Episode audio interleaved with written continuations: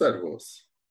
Dzisiaj jakże modny od paru lat, jakże cenione przez wszelkie maści influencerów, celebrytów, doradców e, temat Hashimoto. I łapki w górę. E, dobrze, teraz bądźmy poważni. E, proszę o interpretację wyników. Przeciwciała przeciw peroksydazie tarczycowej TPO 162. Dużo. Czy ten wynik może oznaczać Hashimoto, FT4, 13 i 8? Z góry dziękuję. No, dość okrojone te wyniki, proszę Pani, także bardzo bym prosił po raz kolejny, proszę Państwa, dostarczajcie pełne spektrum wyników, no bo to tak jakbyście powiedzieli, boli mnie, a ja odpowiadam, no to ucinamy. A co? A nie wiem, co popadnie.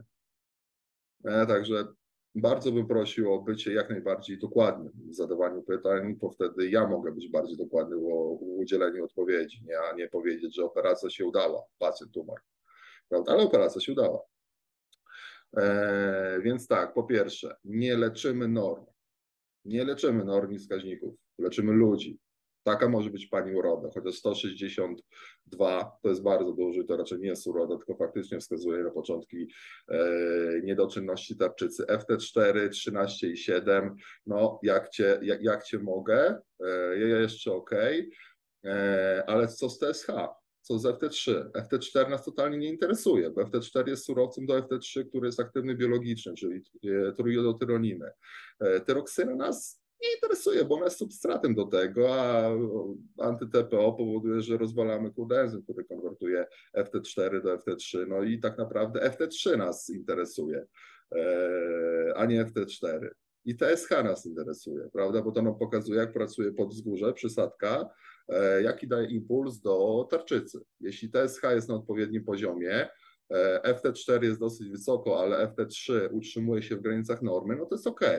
Ja bym to zostawił, nie leczyłbym tego. Dajmy organizmowi e, czas na samoregulację. Zmieńmy dietę na może lekko taką immunosupresyjną albo może mniej immunostymulującą, o, tak bym powiedział, prawda? Starajmy wykluczyć się te czynniki, może jakieś testy nietolerancji pokarmowych, e, zrobić, obniżyć poziom jakby zapalny w organizmie. Ja bym zrobił jeszcze białko CRP, prawda? Zobaczyć, jak wysoki jest ten poziom tego stanu zapalnego w organizmie i na tej podstawie można coś poradzić.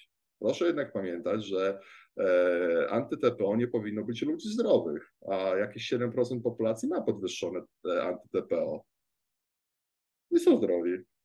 No więc e, po raz kolejny e, nie, nie mierzymy wskaźników, e, ale leczymy ludzi norma pani może być dużo, dużo wyższa, a jeżeli FT3 e, e, jest ok, czuje się pani dobrze, nawet na obniżonym FT3, ale czuje się pani dobrze, funkcjonuje dobrze, unikałbym farmakoterapii tak długo, jak to tylko możliwe.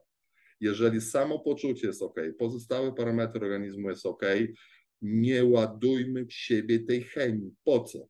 Bez sensu. Wyobraźcie sobie po raz kolejny, podam przykład mojej mamy po ciąży, po urodzeniu mojej siostry, od razu została zarzucona e, eutyroksem e, w ilości 100 mikro, tabletka jedna 100 mikrogram. Przez 30 lat to jadła. Przez 30 lat żaden z lekarzy nie sprawdził pozostałych hormonów. A w końcu po tych 30 latach, kiedy kobieta miała, e, no niestety, padły nerki, prawda, także zaczęliśmy bardzo się mamy troszczyć, e, zacząłem powoli odstawiać e, tam analogii i generyki eutyroksu i co? Okazało się, że po trzech miesiącach tarczyca sama sobie doskonale daje radę, a 30 lat kobieta była truta i rozwalała sobie wątrobę.